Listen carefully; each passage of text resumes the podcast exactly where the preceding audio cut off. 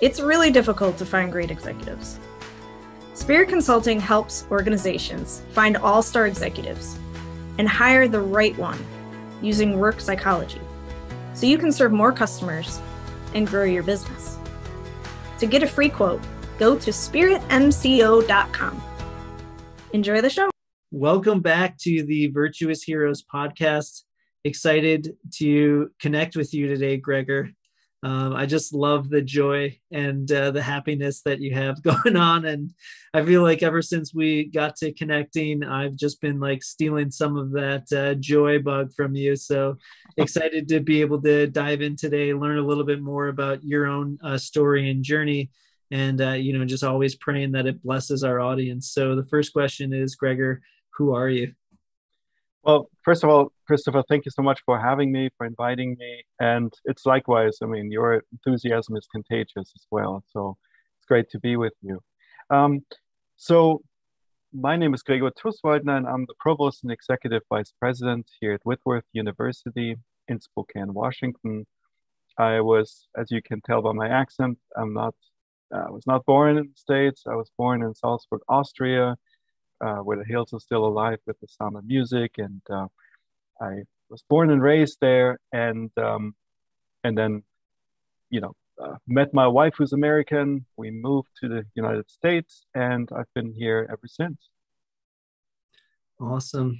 Um, yeah, most people, you know, see my brown complexion and would maybe think, you know, like Italian or Mexican, which I am, but I'm also fifty percent Austrian too. So, so that's exciting. My, my mother's maiden name, uh, uh, was Jandersits. And then they, oh. they, they, they, I think that they, um, you know, knowing the, how that kind of plays out in the English language, they ended up shifting it to Jandersits. Um, so, so yes. yeah.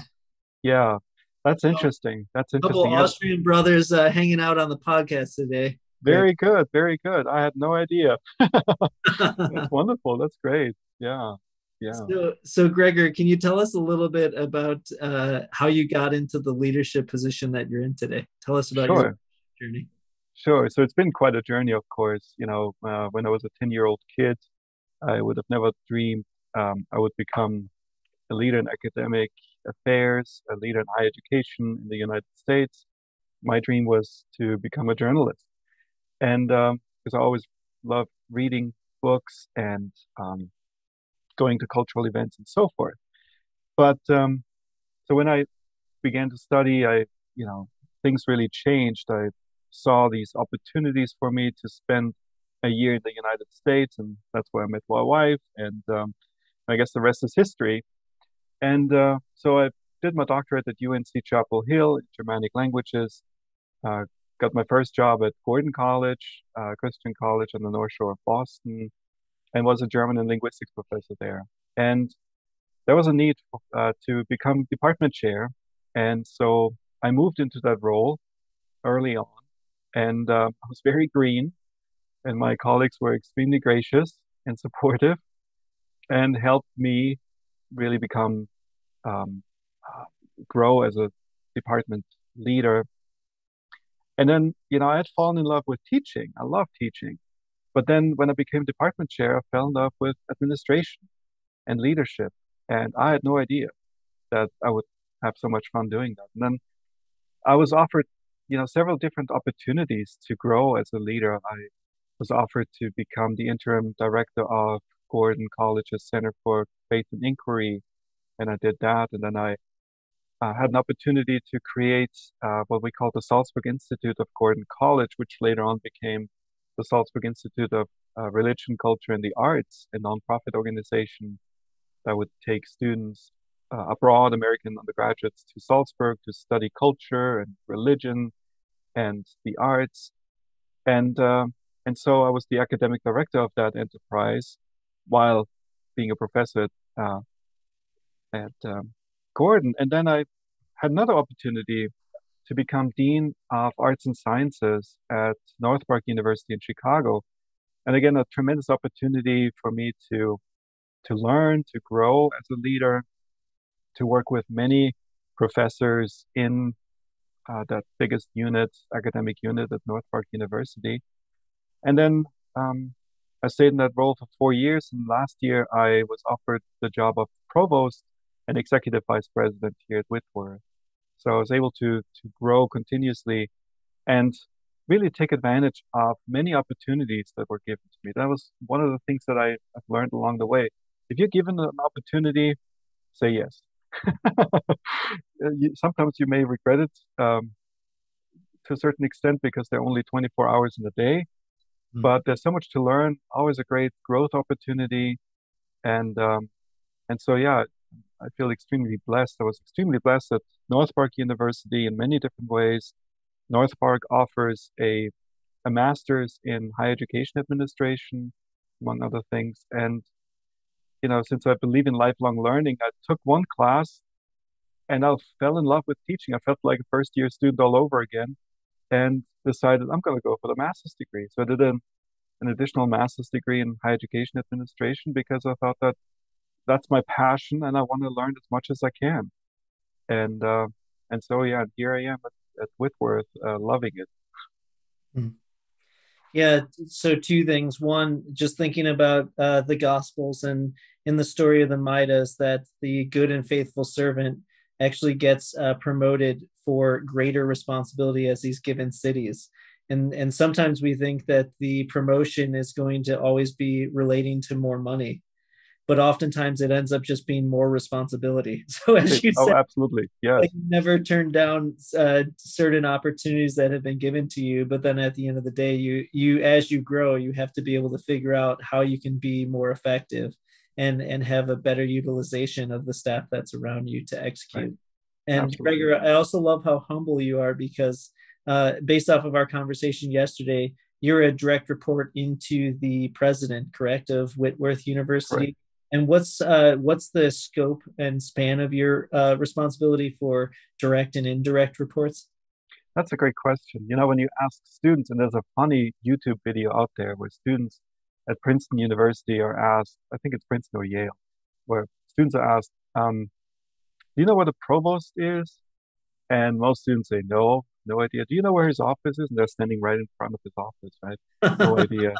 So everybody knows what a dean is. Everybody knows what, what a department chair is. Nobody knows what a provost is. But a provost is the chief academic officer of a university. And so um, a provost oversees the entire academic operation. So in a way, a provost is the boss of deans, and the deans report to a provost. So in, in the case of Whitworth University, all the deans uh, here report to me. The Uh, associate provost reports to me, and I have several other reports um, in academic affairs of my staff, obviously, um, but also um, the accreditation um, officer reports to me. So it's um, a lot of different people that are all connected to the academic enterprise at Whitworth that uh, report to me. And of course, then department chairs report to the deans, and the faculty members report to the department chairs. And you said it's like over two hundred fifty people, correct? Yeah, something like that. I, um, I'm not one hundred percent sure about the number, but it's somewhere around there, yeah. Awesome. So, Gregor, why would someone consider attending Whitworth University? Because it's a very special type of university. Our former president would say, you know, his ambition was that Whitworth would become the best Christian university for Christians and the best Christian university for non-Christians. So it means we have a diverse student body that, um, of course, many of our students are Christians, but many are not. And uh, we want to create an environment that is inviting for all of our students. We don't want students to be claustrophobic on our campus, but to really uh, experience freedom on the one hand and faith on the other hand. Now, Whitworth is interesting because, you know, it is uh, affiliated with the Presbyterian Church, but at the same time, uh, we underscore the fact that we are ecumenical. We have, you know, Christians from um, all denominations, all churches on our campus. So we have many Catholic colleagues, many Orthodox colleagues, and of course, the whole spectrum of Protestantism. And and that's very, very rich. And I really um, like the the model that we have for our education, we call it a heart and mind education. For us, it's not just important to strive for academic excellence. And don't get me wrong, academic excellence is is a huge component here at Whitworth, and I'm extremely proud of my my faculty for upholding a, a very impressive standard of academic excellence. And U S News and World Report, they continuously rank us as one of the best schools, that is, regional universities in the West. But at the same time, character formation is a huge undertaking uh, of ours. That is, we want students to be shaped um, as children of God. We want them, we want their faith to be impacted during their time at Whitworth. We want them to grow and not stifle them. And so our professors are really interested in this project that we call faith integration. They find ways, think about their their academic fields and how their fields intersect with Christian faith. And so they teach, you could say, from a Christian perspective, which is really um, highly interesting. And it's it's really life-giving, I think. It's um, sometimes we, we think in terms of, you know, science versus faith, right? Sometimes we think that uh, what we do in the classroom has nothing to do with our faith, but we are really interested in providing a holistic education that, uh, and we want our students to grow academically, but also spiritually. And I think that's really, really unique. And the, our motto, our mission at Whitworth is um, to honor God, follow Christ, and serve humanity. And that is a mission, uh, a phrase that is not just a phrase, that is really what we believe in. And it is so interesting. You can ask pretty much anybody on our campus. They all know our mission. We are a very mission-centered institution. That, I think, makes all the difference. Hmm. So, yeah, I love that, uh, you know, the focus on on hearts and minds and and striving to do character formation as well. So can you maybe give some of the secrets as to what does that character formation look like from a tangible standpoint? That's a great question because, uh, you know, when we talk about character formation, to a certain extent, we talk about something that's not tangible, right? That's not measurable per se. You can't really, you know, have a scale and say, okay, this uh, person's character is better on this scale than this other person. But well, if there um, was, Gregor, you would be like way up here and I'd be way down here. So. I, I highly doubt that. I highly doubt that. But I think that there are certain ways how you can impact uh, a student's character. That is, provide them opportunities in, but also, and probably especially outside the classroom, to put their faith into practice. So, for example, we are recognized as Uh, we have a Carnegie designation for school that takes uh, engaged learning very seriously. That is, community service, for example, is huge at Whitworth. That is, it's really this mindset of servant leadership that we are trying to instill in our students. That this notion that, you know, you're expected to give, you're expected to give back to the community. And our students get that. Our faculty get that, that this is um, something that we do. This is more or less second nature. And that's something that we need to focus on and grow. And that's how we see in our students how their characters grow, how they become more, how we all become more Christ-like in service to others. And that is, you know, serving our community here in, in Spokane. We have a growing um population of immigrants, and now, you know, especially from Afghanistan. And so the question is, how can we help? And and you will find that on our campus, this attitude of, you know, we want to help, we will find ways how we can make an impact. And that is something, that's a mindset that, you know, we're trying to instill in our students. And I think that the proof is in the pudding when you, you know, I mean, uh, as you know, pride is not necessarily a Christian virtue. But I have to say, I'm proud of our students of, of living out that mission. And that you know, is contagious, I think. And that really affects other people on our campus too, to see that, you know, students really care, we care. And that's what we do. Have you been feeling unfulfilled? You want to be happy, but just continue to struggle. One of the best ways to experience joy is by caring for the homeless. A charity I've grown to love, River of Light, food rescues a million meals per year for the needy in Chicago. Imagine how that makes you feel, knowing that you're helping feed children and veterans. To make a tax-deductible donation, visit river light chicago dot org. Again, river light chicago dot org. No one should go to bed hungry. Yeah.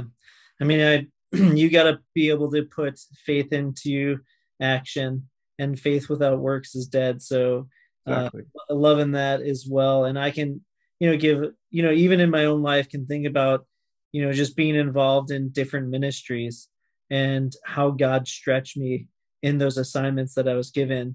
And, and, you know, not knowing it at the time, just like, you know, loving Jesus and wanting to be obedient to whatever call has been on your life. And then now realizing later on, like, how those specific opportunities had set me up with experience to be able to walk into that next level of promotion.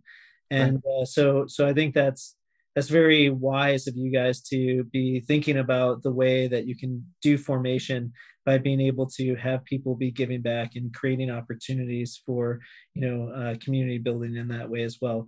I'm curious, Gregor, you know, you see with lifestyle Christianity down in Texas, with Bethel Church uh, in Redding, California, with, uh, with the Anointed Life based in Chicago, and Encounter School of Ministries. And I believe that, uh, why can't I, um, uh, King Jesus is a uh, King Jesus Church down in Miami. So these are all schools of supernatural ministry that answer the call of, of healing the sick, cleansing lepers, casting out demons, and raising the dead. So, so basically like um, equipping disciples to be moving in the spiritual gifts. Have what has there been discussions at all? And so this is just a trend that I see throughout the United States that's just continuing to grow. And so throughout, and so I just threw out there like all sorts of different denominations of Christianity, some Catholic, some Protestant, some non-denominational, et cetera. So it's not like Jesus has been like, okay, well, we're just going to be moving like this in the Catholic Church, but like, you really like, you know, it, it doesn't really matter in the denomination when you start to walk in a lot of the, the giftings. So just curious if Whitworth has uh, embraced that at all. And has there been any discussion about some of this trending that's been happening in the Christian faith across denominations? You know, I'm not um, familiar with, with those churches and, and the specifics. However, what we can see on our campus is, you know, a huge effort to move the needle when it comes to D E I initiatives. That is to really think about diversity, equity, and inclusion from a Christian point of view. And and um, that is something that, that we're working on. We take very seriously that we want to grow as an institution. We want to become more diverse. We want to make sure that our diverse students feel really at home at Whitworth, that they feel that they belong. Um, it is interesting, you know, in this part of the country where we are, we are very white. And that is, the city of Spokane is, is quite white. Our student body is much more diverse. That is, Whitworth is much more diverse than the city of Spokane. We have about uh, thirty, thirty-one percent um, B I P O C students on our campus. Half of them are uh, first-generation students. So those are the challenges that we see, that we want to, we're changing as a university from a predominantly white institution to a very diverse institution, which is uh, fantastic.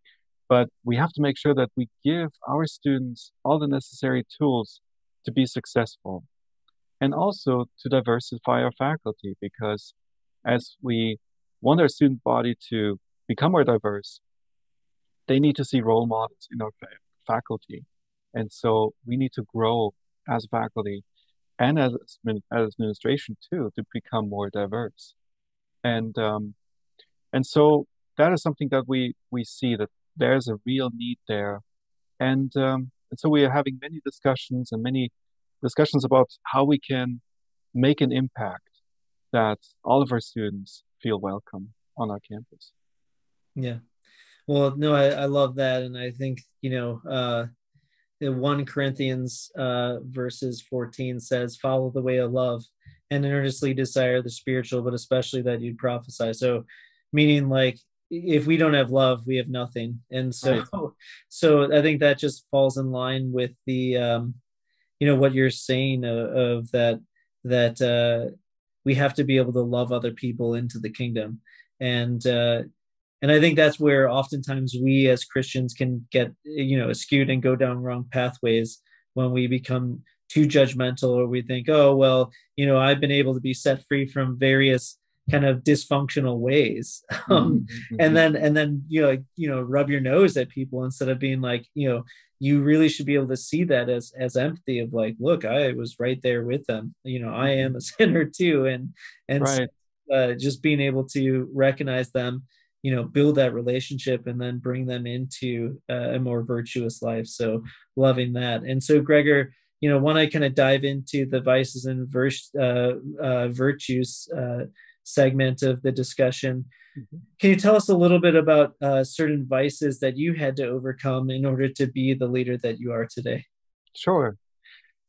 Well, that's, that's one in particular, I think that um, at least stands out to me. People would, um, I guess, and I've heard that before, they would describe me as, as patient, but I know that I've not always been very patient.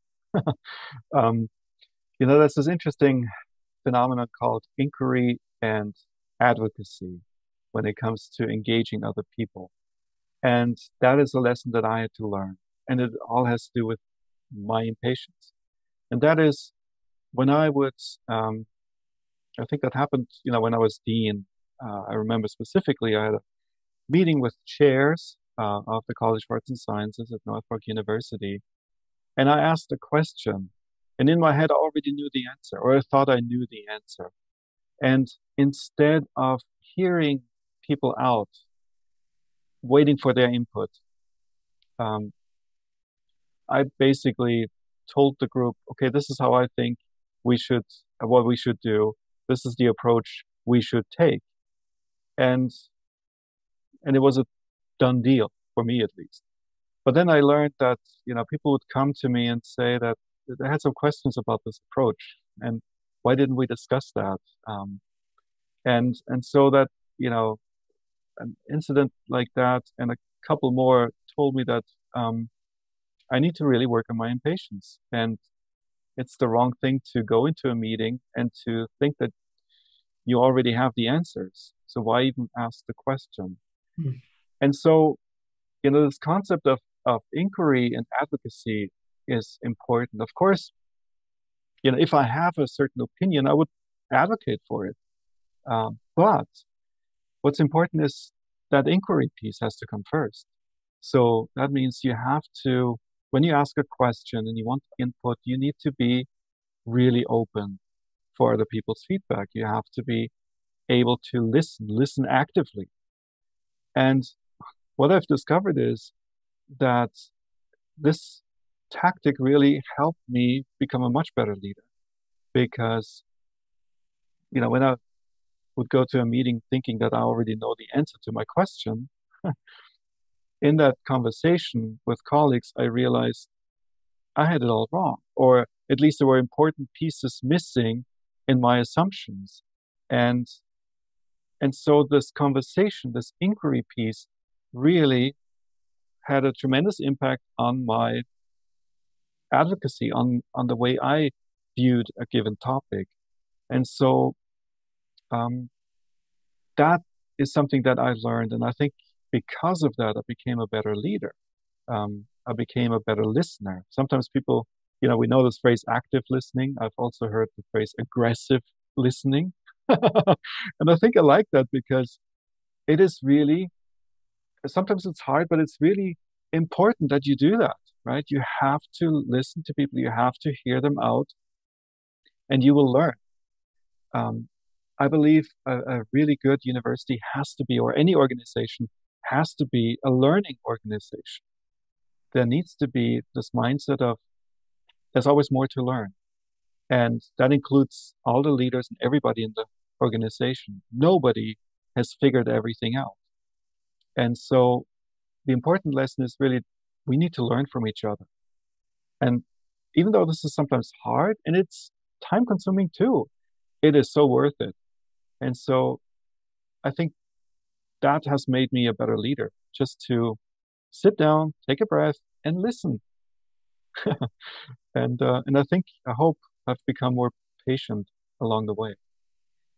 So that last part might have been the tip that you might respond with, but I'm just curious of thinking about if you're pulling someone's heartstrings right now that's listening to this, realizing that they've just been lambasting their direct reports of, you know, walking into meetings saying, okay, this is where we're going, this is the way it's got to be, blah, blah, blah, blah, and let's go.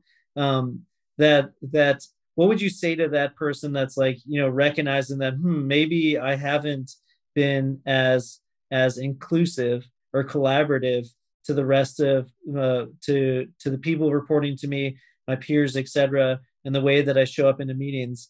What are some like specific steps that one could be taking to be more open to that? Like, what can you speak to that journey for yourself a little bit? Sure. And I think it has to, it is closely connected with another virtue, and that is curiosity. I think what we need to do is stay curious. Um, It's it's very funny, you know, I, I grew up in the German-speaking world, and we, of course, we had uh, Sesame Street too. And um, the song that they would play at the beginning of Sesame Street in Germany has this song that says, you have to ask questions. If you don't ask questions, you're going to remain dumb. it's, it's pretty direct, right? It's a very direct culture. Yes, yes, yes, absolutely. But I think there's something to that, right? If you don't ask questions, you're going to deprive yourself of important information. Mm-hmm. And so I think that the mindset has to be, you have to find out, you have to ask questions. And those questions uh, will help you understand your direct reports or your colleagues much better. You, you really get a sense of where they're coming from. What are their needs? What are their wants? And you know, our life is, is a life of negotiation. We have to negotiate all the time, right? With our spouses, with our kids, with our, our coworkers. And in order to do that well, you have to really find out what are their needs. What is it, not necessarily their position, but what are their, their actual needs, and how can I help them um, fulfill their needs, meet their needs? And active listening, asking those questions, those follow-up questions, and being sincere will, you know, make a huge difference. And, and then you will find out, and then you will see a different picture, I think. So be curious and uh, never give up asking questions. So in the same way, can you maybe break down an example of where you, you've seen active listening or aggressive listening has really blessed you to be able to probe into and see something differently than you may have not seen the first time through? Yeah, it's it's really interesting. So I came to Whitworth last year. That was my first year. And most of my meetings were via Zoom because of the pandemic. Um, but my goal was to really get to know people and to find out where we are and to find out more of from my direct reports about the history of uh, Whitworth University and how things um, have been going, and how they see the future. And, it, you know, I have to admit, I received one of the biggest compliments of my life. Um, the faculty president said of me, when he talked to other people about me, um, he not only listens, but he uses listening. Hmm. And uh, to me, that is, um, yeah, um, I, I blushed when I heard that. Uh, but that's really, that, that's my goal, to make people really feel that they're being heard. I may not always agree with their point of view, but it's important for me to hear their point of view. And often, more often than not, it will impact my perspective. It will sharpen my perspective. And it will help me in my decision making. And and in this inquisitive, um, yeah, having this inquisitive mindset, you know, you're trying, or I'm trying to be very transparent and in my decision making. And and that has really helped me to to gain trust of the faculty, because I take them seriously. I take their concerns very seriously. I may not be able to fix everything, but uh, I may be able to help um, fix things down the road, or at least I'm aware of certain areas that need attention. We may not be able to solve a problem right now, but I'm aware of them and I recognize those problems. And I think that alone um, makes a big difference and builds trust that um, you want to advocate, you want to to help as much as you can. Awesome. Well, I love it. Well, thank you for for breaking that down at the uh, kind of how you see that that has just being a, an aggressive listener and how that has specifically blessed you, and being able to be more aware of your surroundings and the needs of people around you too, where you may not be able to solve every single challenge, but, but that also gives you the opportunity to be able to kind of like see, be a connector in a certain sense too. So that as people talk about different needs that they have, then you have the ability to say, oh, you know what? That sounds like you solve a challenge for Jan over there. And then right. people together as well. Yes, yes. I think that's important too, to recognize that I don't have to solve everybody's problem, right? But if I can be a matchmaker, as you said, you know, I know that somebody else is working on a problem that is very similar, so maybe that person could help, right? That's this famous story about the monkey, the Harvard Business Review article from the nineteen seventies. Um, the monkey that's sitting on somebody's shoulder, right? And you walk down a hallway, and here comes this person with a monkey sitting on their shoulder. And it's basically this person coming to you, telling you about their problem and making their problem your problem. And so what happens is that this monkey on this person's shoulder jumps and lands on your shoulder. So, and that person walks off and says, okay, it's not my problem anymore. Christopher, it's yours now. And uh, as much as we want to help, we have to r- realize we cannot fix everything. We cannot um, solve everybody's problem. And I think that's a very liberating way of looking at things, right? Mm-hmm. As much as we want to help, we also have to empower other people to solve their own problems. Yeah, that one took me quite some time to be able to figure out, to be honest. I, I think me too. That, that was one of those uh, things that uh, actually precluded me from starting my own company. Just mm. feeling like I was responsible for other people's financial uh, issues. And, and once I finally realized, I had that awakening of like, look, this is their challenge, not right. mine. You know, I right. could let go. That, that was very freeing and liberating. Yeah, yeah, I bet. Been there myself. So, uh, Gregor, how can people get a hold of you or what your company is doing? Well, uh, they can certainly look me up on uh, on the web. Uh, so if they type in Provost Whitworth University, they will find me immediately. Um, for my first name, Gregor, there are only a few Gregors around, I think, in Spokane, Washington. They will immediately find me. And uh, yeah, so it, I. I should be easy to find on the web. And of course, they should check out Whitworth University, because I, I believe that this is a very unique university. And, you know, it is, yes, it is uh, affiliated with the Presbyterian Church, but it's also ecumenical and evangelical with a lowercase e. So um, those are our three pillars. And it's a very unique place, um, I have to say. Having worked with other universities, this is a fantastic university. Awesome. Well, we'll definitely share that into the show notes. And if you wouldn't mind, like to uh, close us off in prayer as well. Sure. Uh, so Heavenly Father, we, we thank you for this opportunity to uh, have a meeting of minds and hearts today. Father, I just pray that you would um, you would bless our listeners with the same uh, graces that you've given to Gregor, that you would be able to set them free from their impatience by being able to recognize the opportunity to be a more patient and loving leader, to be able to walk into meetings with questions instead of answers.